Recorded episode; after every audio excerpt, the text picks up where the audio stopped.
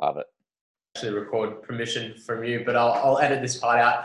Hello, everyone, and welcome to the Power Passion podcast.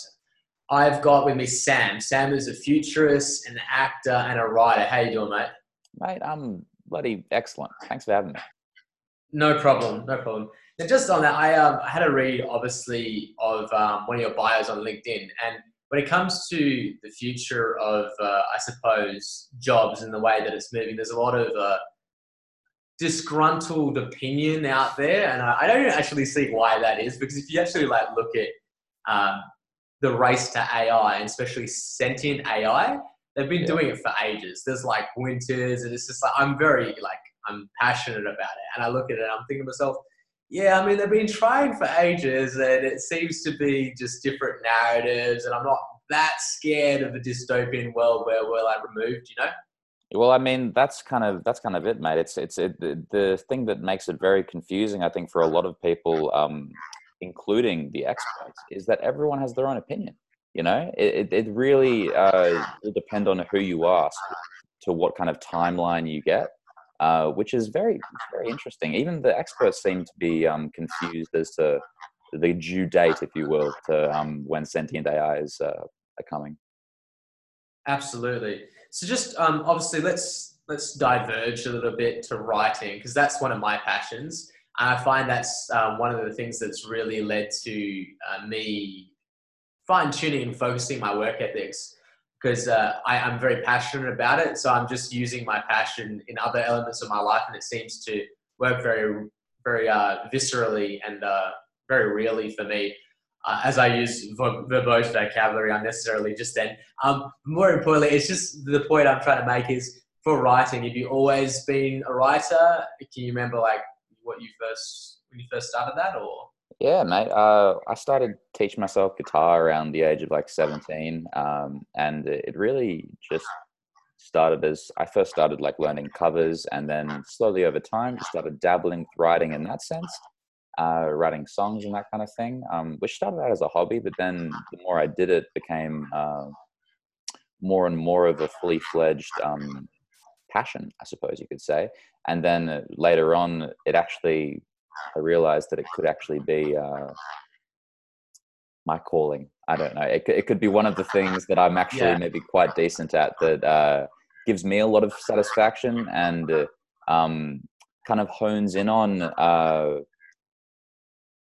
where my mind's at. You know, I find that like it can be a wonderful way, whether it's writing a song or whether it's writing about your interests, to kind of alchemize and integrate your life experiences and hone in on perhaps your subconscious in a strange way. You know, like being able to. metric, hey, just check where you're at. Yeah, absolutely. Yeah. It really, it really is just checking in with yourself, and uh, I think that that kind of blossomed into a love affair of just writing in general and writing about the things that I'm interested in. And now that's kind of, you know, uh, turned into AI and technology and science and something that swallowed me whole. And now that's starting to seep into the music. And it's kind of strange how it all kind of, um, uh, it really just took on its own exponential um, growth that has now um, uh, turned into something that I really have no other no control over. I mean, it's like I, I can't stop. I can't stop doing it. Yeah, yeah, I, am hooked. I'm addicted when it comes to writing because for me, I I just have this kind of, and I suppose thirst for searching for truth because obviously there's a cliche kind of phrase that you know history is written by the victors. You think to yourself, well, okay, we reached a stage where everyone's written a book, everyone's you know pretty much got an opinion, and that's not to say that people shouldn't be heard, but it's typically speaking very. Uh, unclear as to how to find truth at all. But well, especially in the age of fake news that we live in today, right? Yeah, exactly, mate. Exactly, mate. So it's kind of like uh, for me, it's a, it's just a quest and a search for uh, for meaning, I suppose. Yeah, well, I mean, to your point, history is uh, decided by the victors. I'm I've gotten very into the show Vikings recently. Have you given it a crack? I actually haven't. No, go on, tell me. It, it's, me it's, it's it's wonderful. It, it, it's it's based around 793 to around uh, I suppose the mid eight eight hundreds, um, and it follows uh, when Norway was kind of becoming Norway, and Scandinavia as a whole was um, blossoming into the trading uh, station or multiple stations that it would eventually become. And it, what's quite interesting is that we the only information we have of Vikings. I mean, when you think of Vikings, what do you kind of you know? You, it, it, there's like I just think of uh, some barbarian that's right? eating a chicken wing, and you know. yeah, totally. It's like the savages, you know. Like, but but I mean, who's to who's to say that that was hundred percent the case? Because the only records we have of Vikings are from the people that they raided. I mean, can you be more biased? You know, like very so, one-sided, yeah. Yeah, yeah. The reason why I love this show is because it kind of paints the picture of not just the English, but also the Scandinavians, and you get to kind of follow both sides of the coin, and it really paints a like a three um, three dimensional uh, an impression, a three dimensional impression of these people and their culture and um, what they believed in. And the, the, wonderful thing is, is that the more time you spend with them, you actually realize it's not that different to um, the English, except with perhaps the mild difference that they sacrifice the odd goat occasionally. You know, just just occasionally, just cheekily. Yeah. no, just cheekily. I um, I recently have been. I, I go through phases because I, I'm I'm so into my reading and obviously research right now that I haven't had a chance to watch a lot of TV series, but I must admit, my best mate has wrote me into uh, Mr. Robot, and oh, I, I love the, that. how that kind of uh, taps into this uh, futuristic but very dystopian view of how uh, I suppose tech companies, if we're going to take reality right now, could fuse into like one giant, uh, I suppose, tech corporation. In which case, it, it which in relation to that show would be Evil Corp. Um, I find that very fascinating just because, um, well, it seems to be that everyone knows that data and data science in particular by these big tech companies has used been used to hack behavioral psychology, how we buy things, affect culture. And I really um it's well it irks me and that's why I'm doing my tech startup because eventually, admittedly, I'm gonna have to use some data, but I'm also going to be very transparent about it. Because for me I feel as though it's is I'm almost like a modern day Robin Hood, I suppose, in the next 30 years, hopefully. Get the data and privacy back in the hands of the users. Now, I, that's probably, you could say foolish naivety on behalf of me, but, but yeah, shows like that just like spark my imagination. And I just think, well, okay, if no one's doing anything about this, then I suppose I have to. It's not not to say that I'm like the best equipped, but do you know what I mean, Sam? It's like sometimes you feel okay. Well, if no one's doing it, then I must have to do it. You know. and I, mean? I, think I think that's the exact right attitude to have, or at least f- um, find um, other people who can help you along the way that can try and you know uh, spurge on that that that that mission statement. I totally agree. I think data is um, is worth its weight, uh, even more so than gold these days. Uh, but but no one has real there's no real um, rule books that have been written on how do we get the someone's the, the individual's data back into their own hands because the the this is like uh, ushering in a new age of technology where we don't know um, really how to how to approach this in the coming decades because it hasn't been a problem before. You know, I actually I'll out myself. I've never seen Mr. Robot, but I've heard wonderful things about um, yeah. etc. Yeah, like yeah, now that right. Yeah yeah, it was a pretty good. Um, after after what you just said, I feel like I need to watch it now because I didn't know that's what the show was about. I um, but that's uh, you certainly enticed me. Um, yeah, no, it's funny because uh, me and my best mate, who I won't I won't mention, um, but he jokes around every time we catch up. Is he goes, uh, he pretends that he's selling morphine because the main character in Mr. Robot is addicted to morphine because he's this very kind of like geeky programmer hacker guy, socially awkward, but also uh, he's uh, I think he's psychologically inept too, but that that's on behalf of what modern society depicts him as. So it's kind of you see his perspective in this person that is, I suppose, in a society where it's kind of like he knows things that other people don't know, and because he's very socially awkward, he just expresses it through computer programming.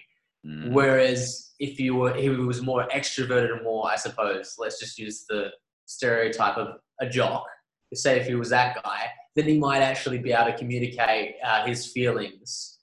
But instead, but, he gets but, roped up but, into but I'm yeah. but I'm guessing that be even even though he might have this kind of like socially awkward kind of persona, that yeah. in a sense I mean, if you think I don't really know anything about the character, but I'm guessing I'm going out on a limb here that Sure.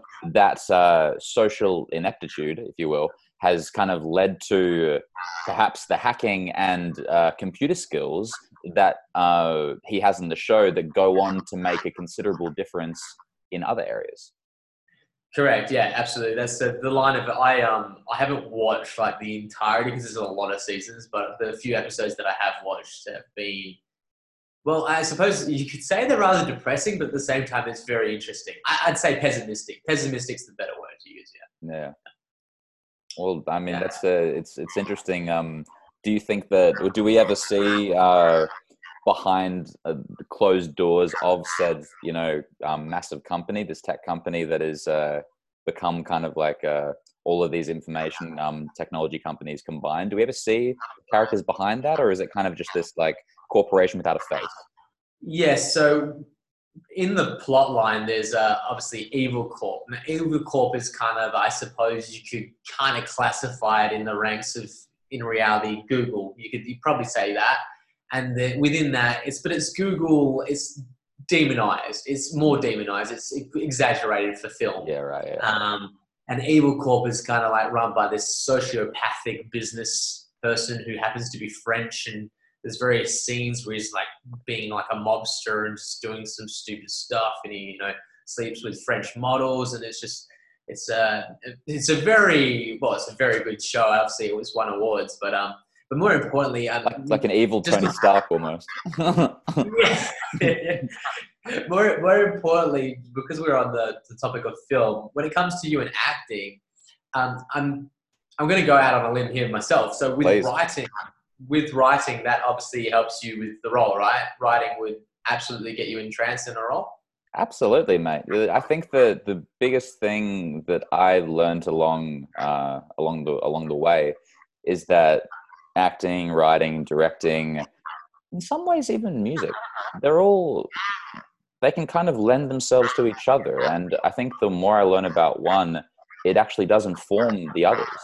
You know, like I think that the best directors have also at one point been actors and vice versa with actors because they just understand the role they, they understand the other perspective and because of that they know how to um, be flexible and adaptive so that they can be just a better partner Yeah, fair enough. I suppose the um, overt example of kind of method acting that I look fondly upon is, uh, well, first and foremost, Heath Ledger and Heath Ledger, not Heath Legend. He was a legend. he was a Um, legend God bless his soul. Um, um, in the Joker, and then obviously Christian Bale in kind of like American Psycho. I think those are two notable roles for me that I think are like the best examples of method acting to the like dark knight is my favorite film yeah.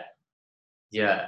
So just on that, I suppose for you, when it comes to inspiration and acting, what, what would be the steps for anyone that's watching that would like like to venture into acting? How would they go about doing it? Obviously, it's a not one size fits. Uh, it's not a one size fits all approach. Uh, I would assume, but you tell me. How would a person go about it if they were going to portray a character? Well, I like. I think that I think that one of the most important things to keep in mind that I didn't really understand when I was starting out is that it's all really everything comes back to story. I think it's easy to um, think about the character uh, in isolation sometimes but really the character is determined by the context in which they're placed you know what is the the story that they are involved in are the levers that turn and uh, construct their personality and their like their um the the relationships they form throughout their life. Um so i think the best advice that i'd have for anyone that wants to get into acting is just become fall in love with story you know whether it's story in plays in books in tv in film. What are the stories that you love? Why do you love them? The directors how do you how have they told this story? And just as the same the uh, the actors why do you why do you watch them? Why do they, why are they interesting? Because i think that quite often we isolate and glorify actors and then forget about the rest of the process. You know i think Yeah. that i think that to really understand and to and to fall in love with the craft itself is the key here you know not just to um uh read uh, you know uh, you know hundreds of books on on, on hundred of mon- monologue books. You know these these books that they, they they're like they take up Right, right, right, they, right. take, they take out these passages. Like i remember in like uh in high school when i was like preparing to graduate they would give us these books of just like isolated monologues. And we'd have to like choose what we wanted to do from there. And it was just like the most like mind numbing thing to ever read because you're given these isolated passages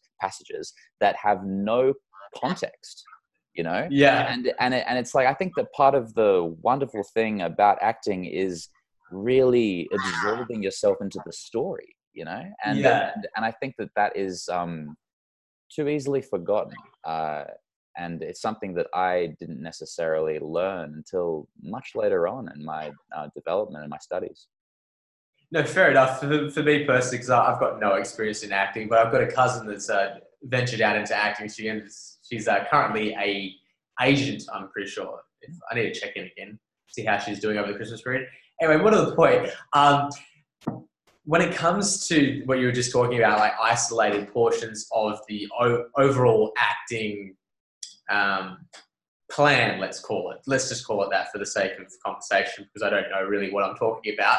Um, but um, a monologue, for example, like I personally love the film American Psycho. So just based on what you were saying, to take it out of context, I could say, my name is Mason Deborah Smith, and I live on the West Garden building of the 44th story of the tower.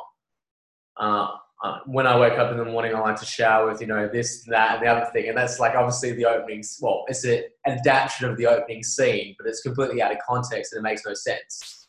Is that pretty much what you're saying? Yeah, pretty much, man. I mean, I think that the I it, like for instance, the way that drama is taught in school.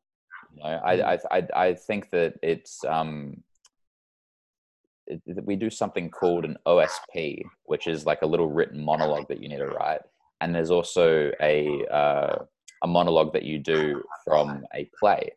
And if I was doing something like that now, you know, I wouldn't start from the point of the monologue. And then uh, if I was going to, I mean, there's, I suppose you could do it that way. But I think that what I remember about that period of my life is that my teacher didn't necessarily give us a whole bunch of plays and were like, read these plays and Yeah. then choose the monologue from the play.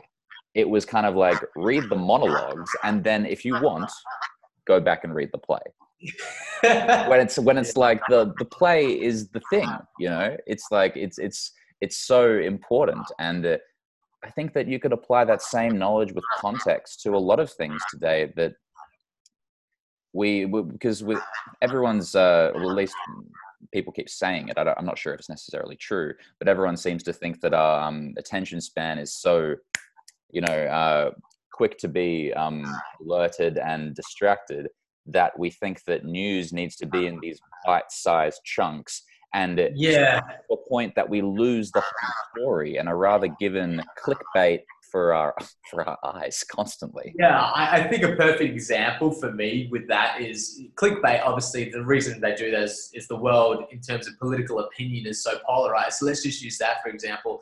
You take Bernie Sanders out of context, complete buffoon.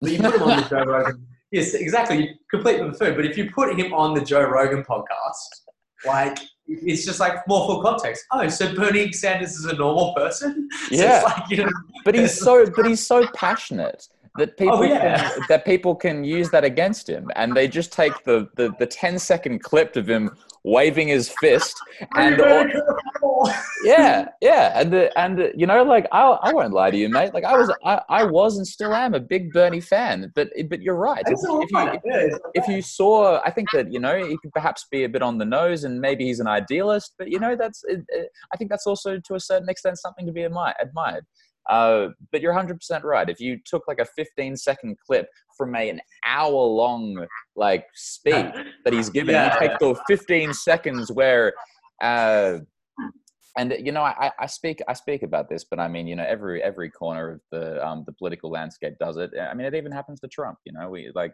I'm, um, I, did you see the stuff about today about him getting impeached? Man, that shit is crazy. I, yeah, I've I've seen a lot of it. I really I look at America this way because I see a lot of people that are attracted to the political scene as fragile, power hungry egos that need to latch the system.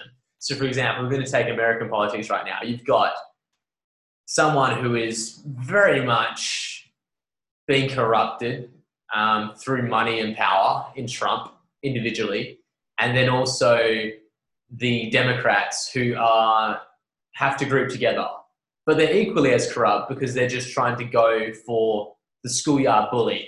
It's kind of like you know a group of teenagers in a schoolyard trying to get rid of the big bully rather than actually running their country. So.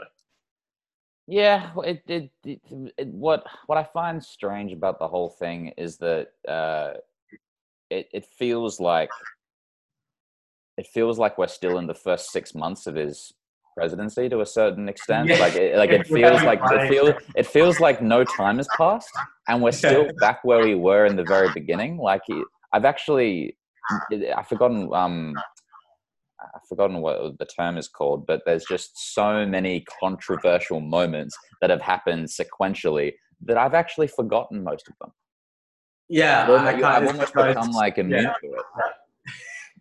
Yeah, uh, it's it's really funny because it's like from the moment that he got in, it's like okay, the press, for example, um, hate him, which I don't mind because you know a president needs to be kept accountable. That's fine. Um, but when it comes to the other side, I mean, come on.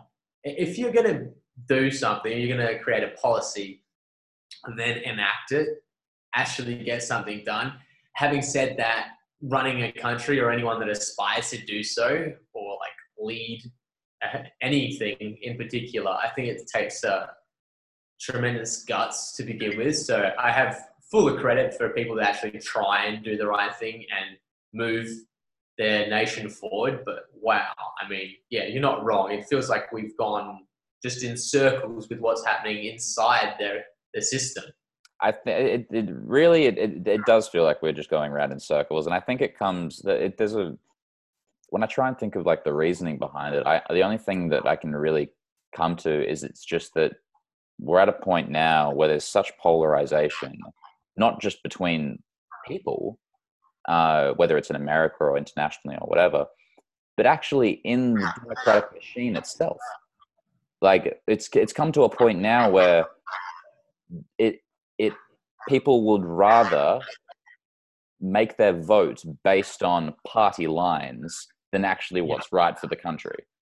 Or, or or even personally be accountable for their own opinions it's like individuals don't have opinions anymore your opinion is what the party's opinion is yeah yeah that, that's the funny thing because i um well i i live in perth and uh, when it comes to me and uh, politics it's funny because i'm 25 so it's kind of like a prime age for people in politics to kind of try and grab you. And it's kind of like, no, I don't think so. Because every time I've been to any kind of meetings, they're like, this is how you vote. I'm like, oh, okay, so I can't think for myself and I can't vote for myself. Or I can't, uh, you know, have a voice within a political party. Yeah, I don't think so. So, so yeah, it's, uh, it's really, I agree with you. It's, it's really interesting to see how um, as soon as you get involved in the system, the system goes, well, no, if you want to stay with us, then you have to be on the winning team. Yeah, it's about that's what it's become to be on the winning team rather than yeah. to do not not even just do what's right, you know, because that's just a matter of opinion, but just yeah. be accountable for your own opinion. You know, just to have your own opinion and be willing to speak it. But now, if anyone speaks what they actually feel, they'll be shamed or thrown out of uh, the House or the Senate or the House of Representatives, or even when it comes to Australian politics. You know, I feel like that's where the majority of the world is at right now, where it's just this kind of pack mentality, this tribal nature, where if you have opinion, have an opinion of your own, then uh, you are squashed out and it, it, it yeah. you're you're it, and and in a strange way, it actually stagnates progress. It does, it does, and I find it it's like a, it's almost like a veil of political correctness, if you will. Like it's it's a veil of that which is pretty much masking personality. Yes, is masking any kind of essence of a human soul. It's really debilitating to watch because it's everywhere. And I'm not saying when I say it's everywhere, I don't mean like it's a disease, and I don't mean it's like you can't go behind closed doors with a mate, have a chat over a drink, or you know, have a podcast like this. But it really is interesting to see how just because a person might be reliant on a group or dependent on a group, therefore they feel as though they need to keep their lips sealed. Now, obviously, there's a time and a place for patience and silence, but uh, there is growing tensions, and the world is very polarized because you either have, and I've said this uh, at a, a meeting with um, one of the investors of my startup uh, today, actually at the coffee house. I said to him, in order to get traction online virality wise, you need to either be like adored and loved or hated like Satan. Like it's just nowhere near the other. It's so stupid to oh, get that level of traction and impressions. It's just weird. Yeah, well, it goes back to the clickbait uh, thing we were talking about before. It's like, um, why do you click on something? You know, because yeah. either you're like, oh, shit, yeah, that's really good. I'm really about that. Or yeah. it's the exact opposite of that outrages me. I have to find out more about that because I'm so angry. And and yeah. if you have this like kind of uh, middle ground loftiness of um, indifference, then sure. that's not that's not where the money is. You know. So no, but but indifference does. I think indifference is a good mindset to have for a lot of things, especially in this climate, because to be well, indifference and still care. It's a very interesting thing for me to explain because for me, I find myself in situations where it's kind of like I'm a young man so, especially the things that I want to do, it's kind of like, okay, well, credibility comes into question. So does age in terms of like skin of the game. So I find indifference keys into kind of like freedom of outcome. I know these sound like pseudo self help and buzzwords, but if you kind of view it from a bird's eye view, or like it's a chessboard, it is a lot easier because then you're not kind of trying to please an experienced head in business when it comes to, you know, you asking for amount of funds or or them viewing you as not being credible enough to run your own business or do your own thing in life. How do you? Because I, I, yeah, that that um imposter kind of syndrome um that is yeah, sure. plaguing the bloody planet, or at least it's plaguing me at um every every which way.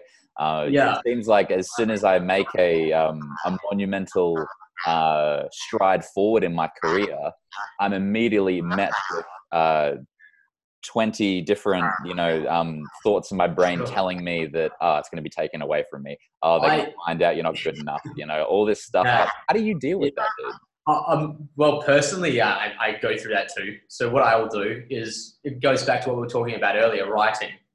Mm-hmm. so i'll do what i call like now i cathartically recommend that if you experience what sam and i are talking about too commonly then by all means seek help or go to like you know beyondblue.com but when if you have what you know this kind of aspiration and drive like sam and i do um, and you get to the stage where you've got imposter syndrome and you've just like you've you've succeeded at something but you're at the cusp of that kind of success barrier and then you get kind of negative thought overload. Let's just call it that for now. Let's yeah no totally. So what I'll do is I'll write down all these kind of insecure, kind of like troublesome thoughts, and then I'll kind of do whatever I need to do. This is all on paper. I'll write it all down, and then I'll be like, I'll I'll convince myself. I have to placebo effect my own mind. I'll is, that, is, that, is that possible? is it not? Is it the opposite, the opposite of placebo effect? yeah. But yeah, so I write I write thought delete, and then yeah. I'll just like scrunch it and throw it in the bin, and then I'll self correct that and write down the idea of who I am, where I'm going, the traits that I would like to aspire to be so I can get slightly more comfortable with growth. Very interesting. Yeah, uh, yeah, yeah. It was, was, and then yeah, you t- and then you turn them into a song, right? yeah, of course, of course. Because that's kind of a strange way. What I do as well is that you know I will a lot of my writing, or at least musically, uh, I am pouring out my insecurities. You know, that's really what I'm doing. I'm, and then that word that I used before, alchemize, I really love because I, I, I, I think that what I'm doing by not just writing about it, right? Because that's just one stage of the process. Once it's done, and that's kind of something that's very um, fulfilling as well, is that crafting this uh, uh, thought delete uh, insecurity um, uh, and then turning that into some kind of um, crafted entity that I then perform over and over again right? Yeah. And the interesting thing about that is that I find performing a song about my insecurities just as empowering as performing a song where I am self empowered and trying to pump myself up. Absolutely. Which is very Absolutely. strange, like, you know, because how often do you... the ugly, you know, it's the, the wide eclectic range of what a human personality is. It's like we, we can't be good all the time. We can't be bad. It's not binary. You might have like some. Uh, yeah, I agree with you. Yeah, this is I um. It's funny because it's uh, with human connection in general. If you can kind of reveal insecurities, it uh, bolsters rapport. Hundred percent. And you see that in, in like music festivals across the world when people start yeah. chanting, you know, lyrics of their favorite song, and I think that that experience brings people together uh, and that's and then and to hear that as a uh, I've only experienced this um, fleetingly in my um, short career thus far. But uh, when I have, it is there's there's there's no there's no real better feeling, dude. You know, because those those words have come out of your soul, and uh, when other humans can connect to that and and empathize with that and understand that, it not only makes the artist realize that they're not alone, but it also makes the listener realize they're not alone. And i think that's a powerful thing. And i think that that that is why music is such a powerful force because it is a way to bring people together through in a lot of ways trauma it doesn't it's not it's not only uh, i think isolated to trauma but i think that and obviously trauma is a vast spectrum but i think that that is you know, this, I mean, how many songs are there about lost love? A lot. Yeah, no, it's uh, I, yeah. What was it? Uh, I think I've overheard a lot of musicians in interviews go, as soon as I write a song about being happy, that doesn't sell as much. So, like, so like you know, let's let's get depressing. Oh, they screwed me over. This, you know, uh, say my name, say my name. Or they kind of like, they they they seem to like all kind of yeah be molded out of this kind of experience of being cheated on or infidelity or or just something going awry yeah well i, th- I think that um especially in uh, the world where we live now where social media is constructing this um kind of like uh, it's always been there but now uh, we have like a virtual platform of uh, these constructed personalities and personas uh, and i think that when you hear a song where someone is being very vulnerable and real about their experiences it just kind of it's a wake up call i think to to that reminds i'm only speaking for myself here yeah no no but I, but I, but, it, but it, it reminds me that you know i don't necessarily have to put on a show put on an act and I can remember that, uh, you know, the feelings that I have um, when I'm not feeling so great, they're, they're normal and uh, they're um, temporary and they will eventually pass. You know, the, pre- the, the, the present moment is fleeting. And I think we all too often we, we forget that. For sure. When it comes to, we were just talking about digital identity, um, putting yourself out there as I'm a banker, I'm a lawyer, I'm an accountant, I'm an actor, I'm this, I'm that. I feel as though when it comes down to that, everyone in a way has an experience of acting. Because you think about it, you go into work, you behave a certain way. That is in itself, obviously, it's, it's not the complete version of it, but it is a form of acting. It's We're all actors, mate. All of us. Right, right, right. It's, it's, it's, it's interesting to see how um, how our online identities kind of shape who we are. Because, for example, uh, everyone's had the experience of getting a new job. and then they like you know they, they go onto LinkedIn or they go onto their Facebook and they change the title, and it's almost like as if when you remove it, it's like oof, it just like died and now I'm going on to the next kind of thing. It might like if it was a better job than the last one, then obviously it would be like a more positive, or you would hope, psychological kind of experience. But yeah.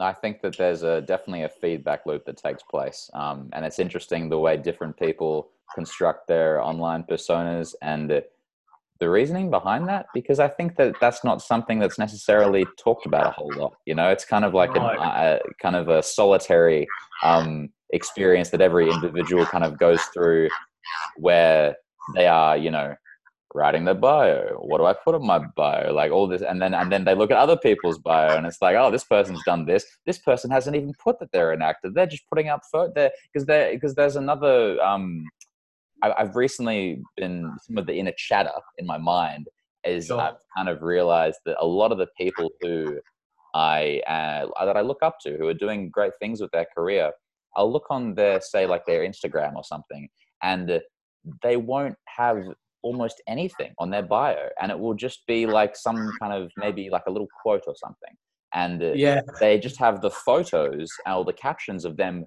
doing the shit right and right. they don't necessarily have to um, brand themselves or say this is who i am this is what i do and right. other people take the exact opposite approach they'll like other actor friends that i have you know they'll put their um who they're repped by they'll have um maybe uh, like another company that they're um, that they're starting or something like that, or they might even just have their like their location on there, you know, where they're where they're based. Or it's quite interesting to see how different people um, kind of go through that process. Uh, yes, it's like the highlight reel, right? Like for me personally, I would love to see the day where everyone puts on their bio, "I'm a human," and then we can all kind of connect in a way. Do you know what I mean? Like everyone's just like, I, okay, so I'm either going to put nothing to prove that I'm content and I don't need to shout. yeah, exactly. Yeah. I'm yeah. Go, yeah, I'm the best thing in the world. yeah, yeah, exactly. Yeah, that's what that's what I mean. It's like this, because uh, then as soon as I see all these other people that just like don't put anything on there, I'm just like, am I like you know just like uh, am i am i completely insecure about like the lack of things that i'm doing that i have to just like list right. in form order of this is who i am this is these are all the things that i do right. because because it's a strange thing right i have so much writing so many songs so mm. many scenes so much written material that i haven't released to into the world right so in my mind i am all of these things right? Because I've done all of those things. I haven't necessarily gotten to the stage yet where I want to share them or that I think they're finished or um, that I have the maybe the funds to necessarily um, make the short films or the films that I want to eventually end up making. But in my mind, I'm a director and I'm a and I'm a writer. Like I'm a writer in the sense that I'm a musician, but also a writer in the sense that I do want to go on to make short films and, and features. And uh, it's like, at what, what point? What type of short features? What type of uh, what are we talking? Oh, mate, where do we begin? Uh, oh, we go. where? What, which, what did you say? What what type of short films or short features would you like to make? Like, what is there any kind of topics you'd like to explore, or? Mate, I'm all about that Black Mirror. Oh, here we go. That's that's I, I think that's probably the the biggest. Um, I mean, I can go into a lot of different um, influences, and I will. Uh, but the biggest one that, that I think um, hones in on the kind of work that I'd like to make. I, I, I love Black Mirror. I think that it's genius. And I think that something along the lines of that meets Westworld, meets Breaking Bad, meets Avatar The Last Airbender, um, meets. I'm just watching a show at the moment called Too Old to Die Young. Have you heard of it? Okay. No, it's, I haven't heard of that one specifically. It's, no. it's a a show. Well, it's it's it's directed and written by a guy named Nicolas Winding Refn. I think that's how you pronounce okay. his name. He's the same guy that directed Drive. Right. With uh, Ryan Gosling, and it, I am a massive fan of that uh, that show in particular, just because of the minimalist dialogue and the crazy music with the uh, beautiful um, cinematography. But he's just released a, a uh, it's a show that is i think there's like eight or nine eight eight nine ten episodes but all of the episodes are an hour and a half long. So like feature length films. Right. Yeah. So it's so it's very interesting the way that media and entertainment is kind of being. I think we're really seeing a revolution in terms of entertainment with all the different streaming platforms. Um, Netflix kind of led the charge, but now you know you have Amazon Prime, you have Disney Plus, you have Stan, all all of these different platforms that are emerging. Well, choice, hey. It's and it's and in the end, everyone is going to win because of it. Um, there will be more money thrown into the industry. There will be more um, choice of content for the consumer. Like, and I think that what's interesting about this show in particular is that it's a TV show, but you could also say that it's a film series. You know, I mean, like each episode is an hour and a half long, and uh, this long form storytelling where everyone can just binge, binge, binge. I think is the uh, you wouldn't have seen anything like this 10 or even five years ago. So I just think it's interesting the way that, you know, our content is changing and creators are becoming, um, that, that there's less uh, stringent requirements um, for how to release content because the amount of avenues that, that creators have access to has exponentially and is continuing to be exponentially growing. It is, and in terms of content creators, so you've got YouTube, you've got uh, Luminary, you've got Apple Podcast, but so many so many avenues, and there's like non-traditional and traditional media that have opened up. I was looking at a, a Tom Bilyeu, who's like uh, the owner of Quest Bar. Yeah, uh, I was watching yeah. one of his podcasts. Impact Theory, he's great. Yeah, great, right? He was also interviewing uh, John Travolta, and I looked at the amount of views. I looked at the amount of views, Sam, on that video.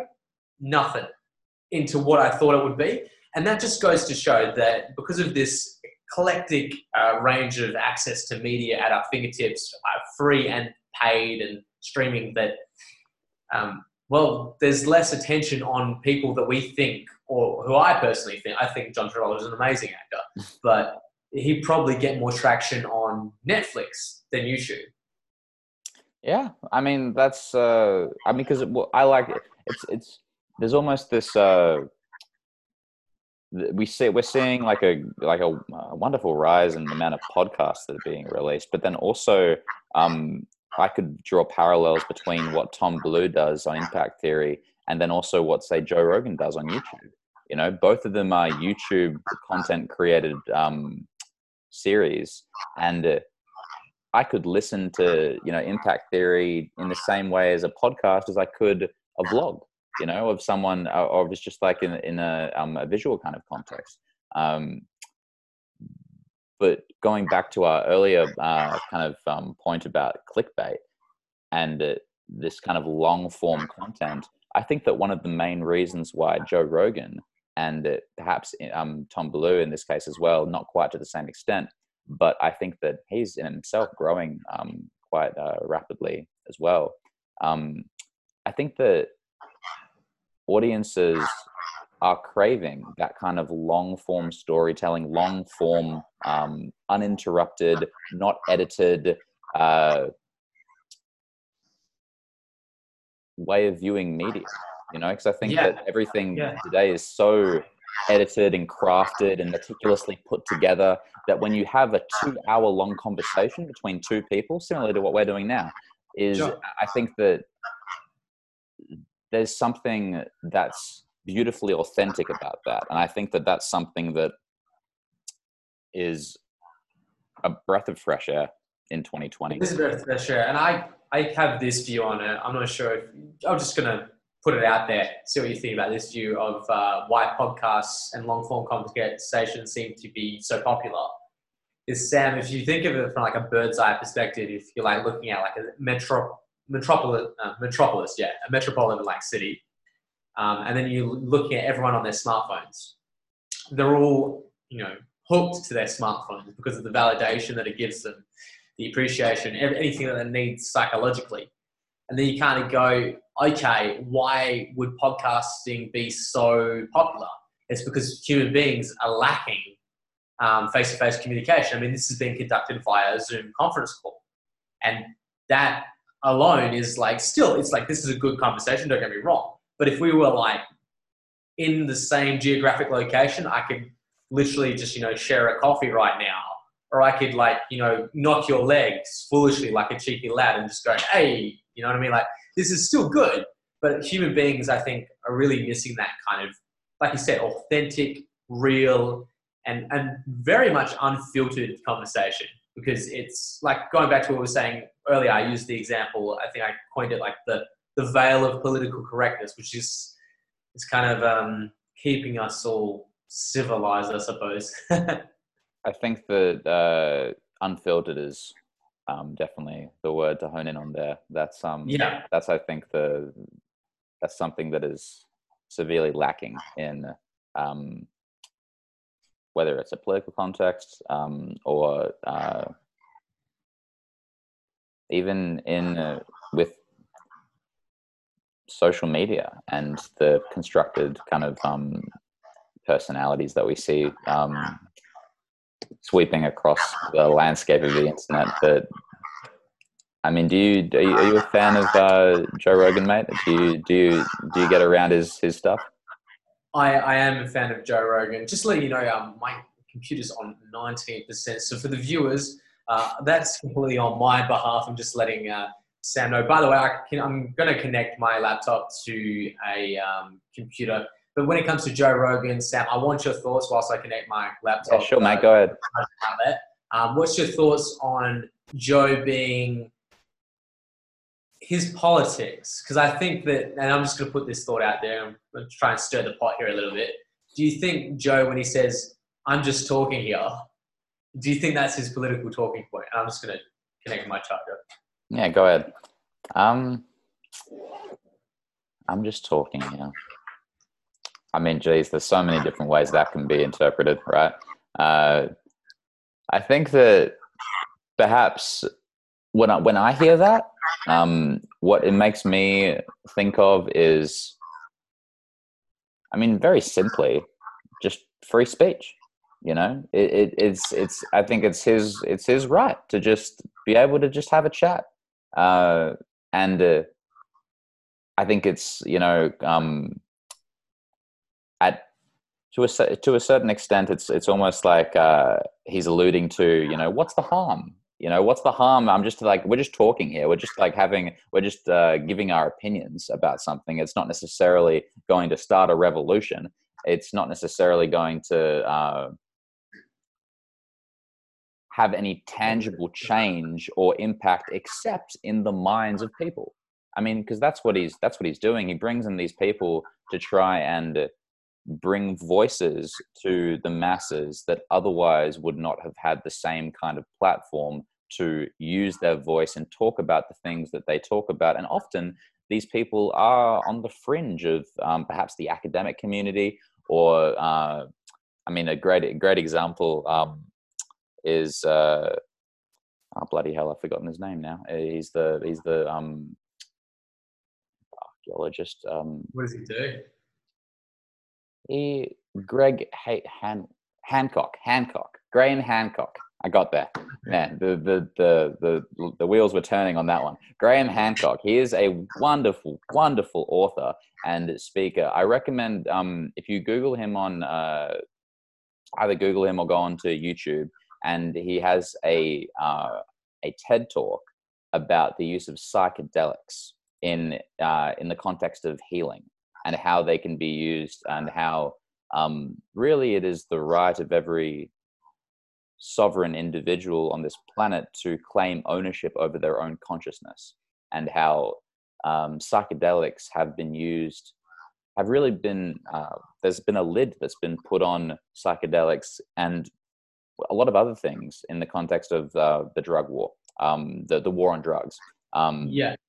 and uh, that's he's trying to empower people and give them the facts and give them um, uh, the information that it could be used as like a cathartic release in a way. Yeah, not and not just a cathartic release, mate, but really a consciousness expanding substance that can help heal um, uh, individuals in the case of depression or with um, substance abuse or any number of things that we never really will know the true impact that these plants and uh, you know it goes back to um, uh, he also talks about psilocybin mushrooms and um, all the potential benefits that these um, uh, that these substances can eventually have if there were less restrictions on their medical applications. Um, and I think that he is a prime example of someone who is on the fringe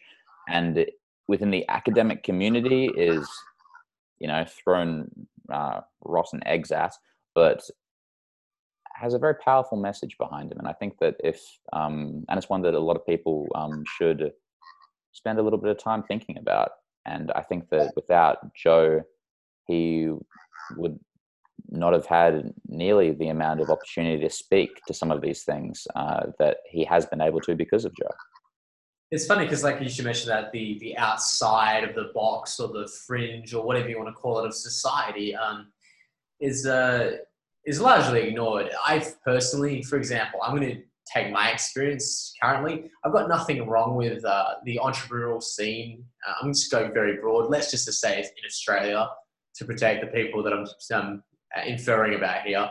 Um, yeah, gotcha. I don't like I don't like uh, getting in a room full of people that are starting their own business and us all going, "Oh, you're amazing," or "You're good," or "This is a new thing," "This is a new meditation thing," "This is a new great thing," because I find it's much more productive to just well sit alone in a room, pen and paper, internet connection.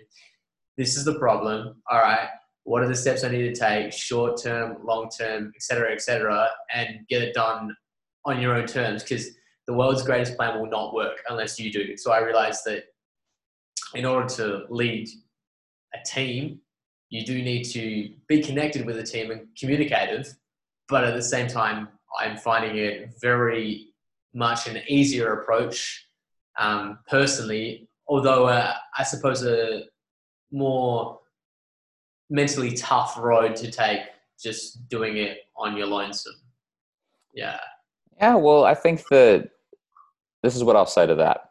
I think that I would a 100% take doing it on my own, overdoing it with people that I don't think are compatible with, um, you know, the mission that I want to um, seek out, or people that I don't necessarily gel well with, or people that um, aren't in it for the same reasons as me uh, I think that building a team is the most important thing that anyone can do in any context around them, whether they're creating a company or whether they're um, starting a band or whether they just want to have a little bit of a shake up in their friendship circle. You know, I think that uh, the people that we spend our time with are hugely important and uh, you, I mean, there's that. No, I, I, don't know who says it, but um, there's the saying, you know, you are the people, the five people that you spend the most time with, and I think that's hugely true in this case. And I would definitely uh, take the role of um, going out on my own over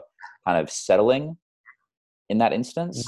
Mm. But I do think that we all stand on the shoulders of giants, um, and uh, that no one in history has done anything um, by themselves uh, there's no. even even even um, uh, the greatest minds on the planet have had people to lean on, whether it was just their parents or a friend or you know, some people that might not be in the history books, you know. Yeah, it's, but, it's, any, but every but everyone does have someone, you know, and uh, and and whether that's one person, five people, or ten people, or even a hundred people, in the case of um, uh, I know, but you, you could look at um, you know Steve Jobs and the yeah. empire that he has created.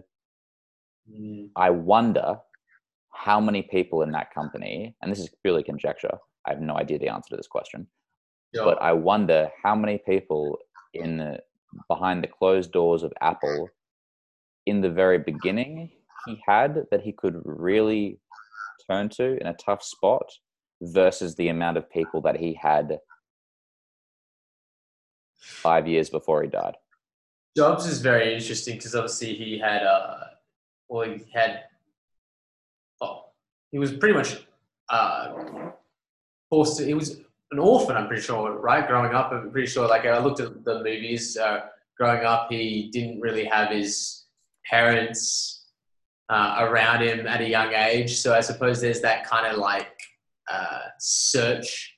By the way, correct me in the comments below if you, if I'm getting that incorrect upon Steve Jobs. Actually, I actually didn't. I actually didn't know that. That's so. That's I, yeah, I think I'm watching some of the movies. It's kind of like um, he was. Uh, I watched the Ashton Ashton Kutcher movie. There's also the mm. Michael Fassbender movie where they. It's crazy how much Ashton Kutcher looks like him. Hey, at that age. Right, right, spooky, spooky, and really he's spooky. going through he's just sitting um, under the tree and he's talking about um, his relationship um, and the fact that he was like not wanted um, for his biological parents.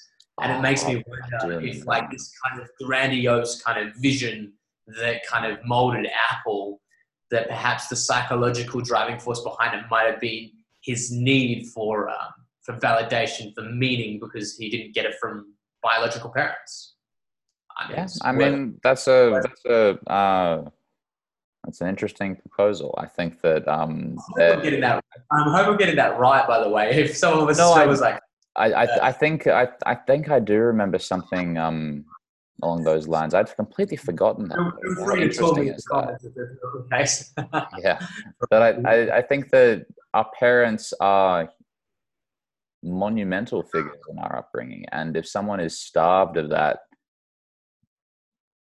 attention and support, then that can have huge impacts on their brain's development. And it could create a driving force in someone from a very young age to perhaps go out and accomplish uh, to a scale that someone who might have had that support growing up doesn't necessarily feel the same need to strive towards. I think that's a it's a it's a fair enough statement. I I I don't know if that's the only thing that uh, contributed to it, but I think it would certainly have been a big a big a big part in it. Yeah, yeah, no, exactly, exactly. So, um, for, for yourself personally, do you see, in terms of like the whole nature nurture thing in psychology, right? With projects like acting roles or writing or anything that you I suppose, are drawn towards. Do you ever get that moment where you kind of like think to yourself, "Oh, damn it, that's that's something that I was shown by my parents," or "Oh, damn it, that's like something that uh, um, biologically I, I am predisposed to, and that's why I'm latching onto that book or that film or that that song." Do you ever get that feeling where you're just like, "Oh, damn it, I'm actually self-aware to the point where I'm like, that's exactly why I like what I like, and I can't get away from myself." Do you know what I mean? Sort of. Um, yeah, nature versus nature, nature versus nurture is a hard one, mate. It's uh, yeah. it's something that I um, have thought about a lot in my writing actually, and trying to grapple with um, the kind of seesaw of um, uh, that's at that's at play constantly. Um, I think that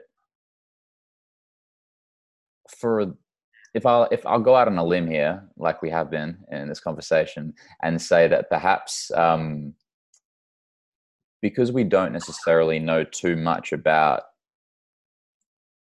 nature and genetics and ancestry, and that that is still a field of um, science that is developing.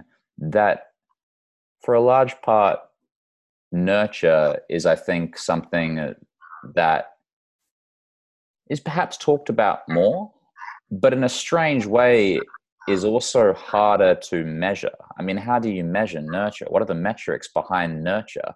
Um, apart from just a uh, interrogation on the relationships that someone would form throughout their early life and and beyond.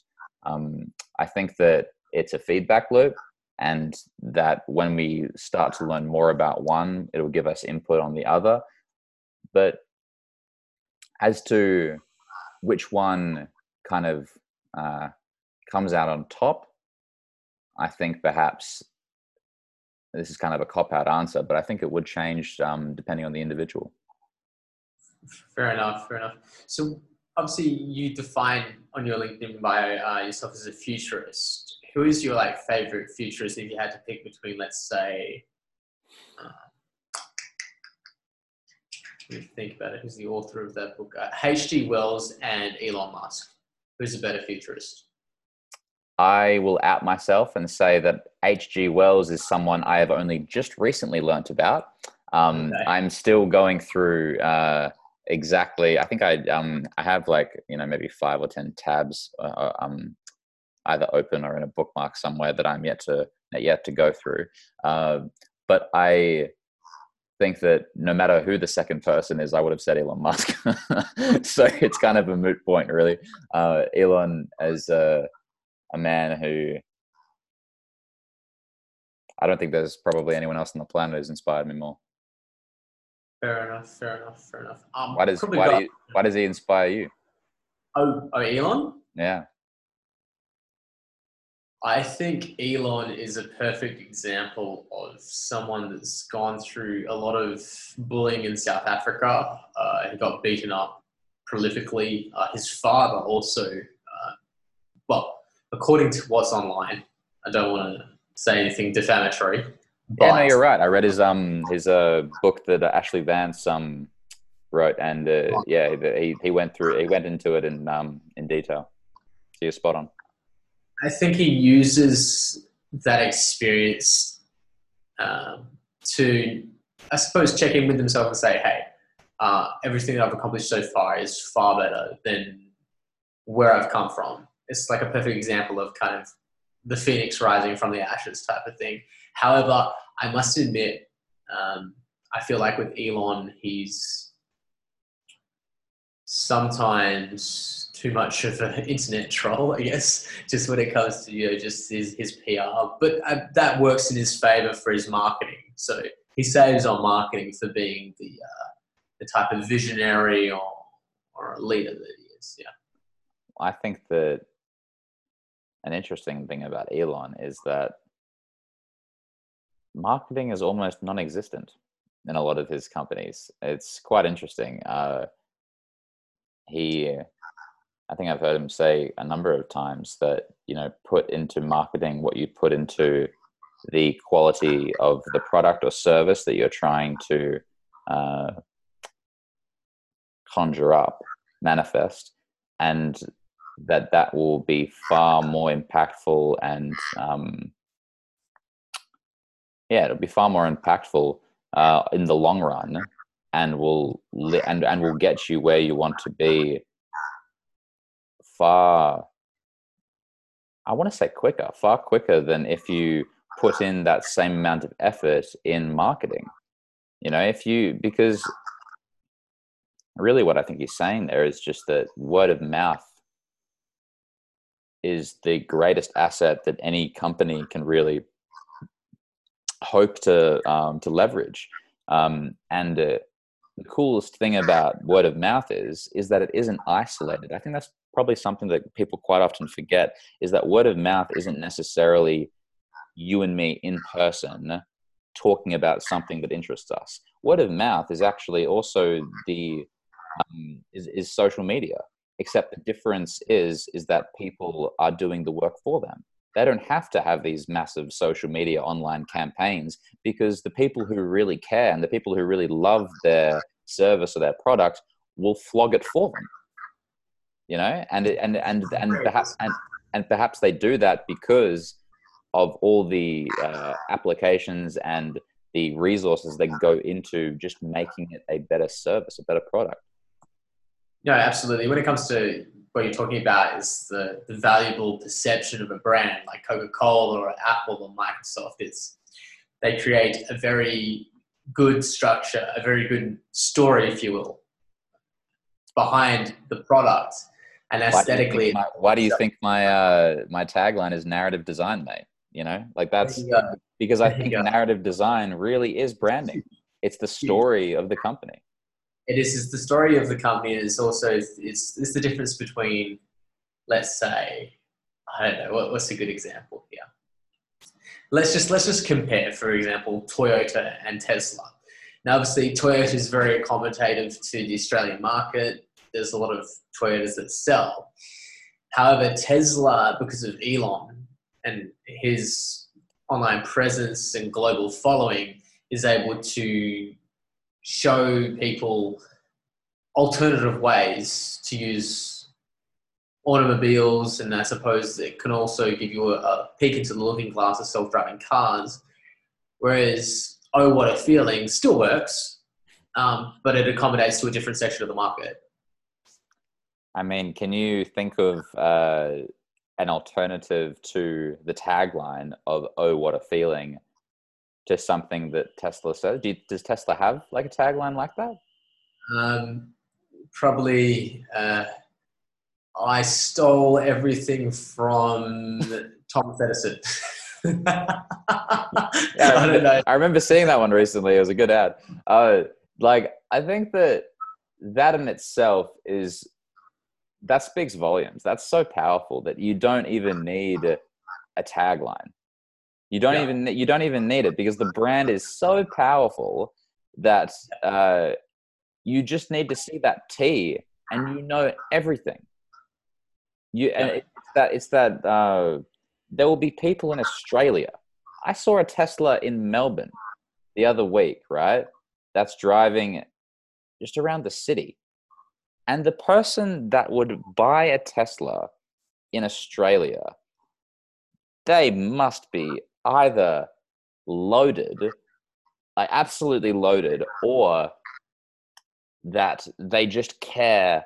I mean, it's kind of maybe both. You know, I, I think it would have to be both. The amount of uh, money it would take to like, get a Tesla over here, because the, there's not many um, chains. I think there's one in the entire of um, Victoria, but the infrastructure that is lacking in comparison to America. I mean, the because the whole the whole the main reason why I would want to get a Tesla is obviously for you know the helping the planet, electric cars, amazing for that.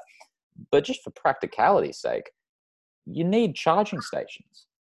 Yeah, you, do. You need, you need them, and there's almost none are in Australia uh, in comparison to what they've built in America so far. So I think that the the asset is just as um, valuable as the infrastructure that um, enables it, and vice versa.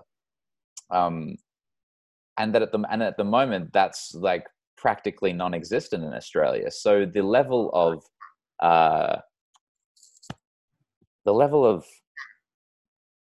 impact that a brand needs to have on an individual to go out on a limb and make that investment when the infrastructure isn't quite there yet is huge. You know, I, I think that they that's like, I mean, don't get me wrong, they're a wonderful looking car, and I've been in, I've I've stepped inside one just because there was like a pop up um, little stand somewhere, and I uh, I was um, too curious, so I had to step in and have a look at the techno, and it's and it's really a sight to behold. I mean, stepping into one of these machines is like the future has arrived, Mason. Yeah, it has, and and, and we are living it.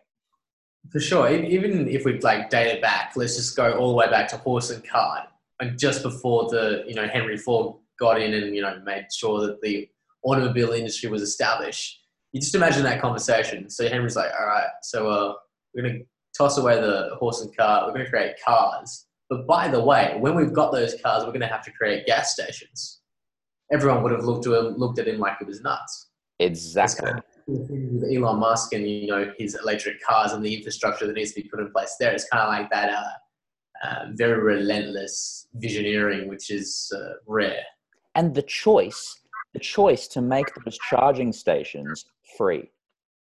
Yeah, yeah. I mean, yeah. The, that is a choice that will go down in history as being, I think, one of the most important uh, leaps, quantum leaps in um, I don't even know how to describe it. It's not the gasoline industry. How would you describe a gas station that's like it's a charging station? It's, it's something different now. Like I mean, imagine imagine living in the world where gas stations were free. Well, I mean, I you suppose, can imagine? I can't. Well, I can't imagine it. No, but I mean, the Rockefeller um, descendants wouldn't be happy about that. well, yeah. Well, I, I, suppose maybe we lived in a, a maybe it's a it's a, just a different kind of thing because there's there's obviously a limited amount of resources on um, the amount of you know gas that you can kind of all of the the, the natural um, kind of commodities that uh, have made um, America as rich as it is, um, there is a finite number of them in the world. Whereas you know the the practical applications of electricity are not necessarily in the same boat. So perhaps they're kind of uh, it's like comparing apples and oranges. It is. It is. It is like comparing apples and oranges. So we've got about ten minutes before we wrap up the podcast. Got somewhere else to be, namely my desk and namely more research. Um, and I'm sure there's more stuff to do back at the house, chilling out over there in the Gold Coast. I suppose before I um, conclude, I love to do this with guests. Um, so, considering we're both uh, looking through the world through our own eyes and trying to gaze into the future, uh, how do you see the next one to two years going for yourself? And if you want to, we can explore that how the next uh, few years will go at large if we want to go that way. Most of my conversations tend to go to the world at large rather than myself. Uh, I, for myself, mate, what my hopes are, I've been trying actually to um, eradicate the word hope and try out of my vocabulary. So that's um, something that I'm obviously still working on.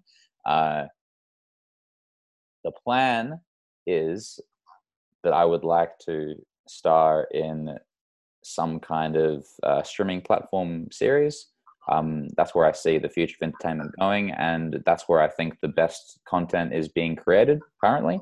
Um, so I'd really um, like to find myself on um, a show that I can really get behind, that I really love, and that I fall in love with the, the writing, and um, that I hope uh, whether that is one that's already established or something new that comes along. Um, in terms of acting, that's what I that's what I uh, am gunning towards myself. Um, I almost said hope, but I didn't. Um, and uh, in terms of the directing, I would like to um, aim towards doing a few music videos um, next year um, for some bands that I love. I would like to direct some um, some music videos and uh, continue writing this short film that I'm um, that I'm uh, I've been working on for the past year, and uh, which will be kind of uh, almost like a precursor to the feature that I um, would like to make um, in the coming uh, two years. Uh, and uh, but having said all of that, the thing that the main thing that I've been um, working on is quite a hectic music release schedule that I've been um, concocting, scheming, uh, boiling over the last um, maybe seven or eight months. My plan, Mason, is to release, and this is a hot topic here. This is a hot scoop. This is uh, this is the first time I'm I'm mentioning this to anyone. Um, yeah, yeah, uh, and uh, I think that it won't be something that I necessarily uh, bring up again um, until I'm maybe halfway through the process. So, to cut to the point, my plan is that over the last four years, I've written about about 60, 60 or so songs. And uh, the idea is that I would like to release those in a consistent a consistent release schedule that over time will turn into an exponential climb. Uh, so it starts off quite gradual and quite uh, um, uh, like perhaps something like one song a month, right? And that goes on for a year and a half. And then towards the end, when uh, maybe it's like the last kind of six months in this process, so towards um, the beginning of the year 2022, the release in that music will exponentially grow. And I'd like to drop around maybe two or three albums in one year. Okay. So, so that the music release schedule mimics that. If you were to plot out all of the songs that I'd release in like a graph, say, if you zoomed out in a macro scale, then it would look like a exponential growth climb. I see. So you've got all of the uh, the cards in your deck, and you're going boom, boom, boom, boom, and it's like a prolonged, very like uh, marathon-like poker game. Yeah, it's it, that, yeah. Mean, yeah, poker, chess, all those um, all those comparisons for sure. And the, the reason I'm doing that is because I think in the world that we live in currently of um, 2019 is that we are constantly inundated with new material, new content on Spotify, Apple Music, all these different streaming platforms. And I'm seeing it now across a lot of the artists that I look up to is that the only way to really stay relevant, the only way to really build consistent growth is to release content consistently and at a high quality and to release a lot of material in one go. So the idea is is to build that uh, that consistent growth over a long period of time so that all the algorithms and the spotify and everything kind of get the idea of like oh, okay this guy's gonna this is something we can project for the future and then once i have kind of built that audience um, with acoustic demos, which will be a lot of what this uh, first 18 months will consist of, is just the songs that I will eventually go on to release in other forms. But at the start, they'll just be these acoustic demos. And then uh, when it gets into the uh, information explosion, if you will, that's when I'll start releasing stuff at a much higher quality that is produced, that is perhaps with a band. Um, so I'm trying to let these areas of technology that have inspired me so to kind of feed into other areas of interest that I have, um, and uh, let almost this uh, coming age of the singularity. Uh, and I'm sorry to drop that bomb on you at the very end. We could have talked about the singularity, I'm sure, for hours.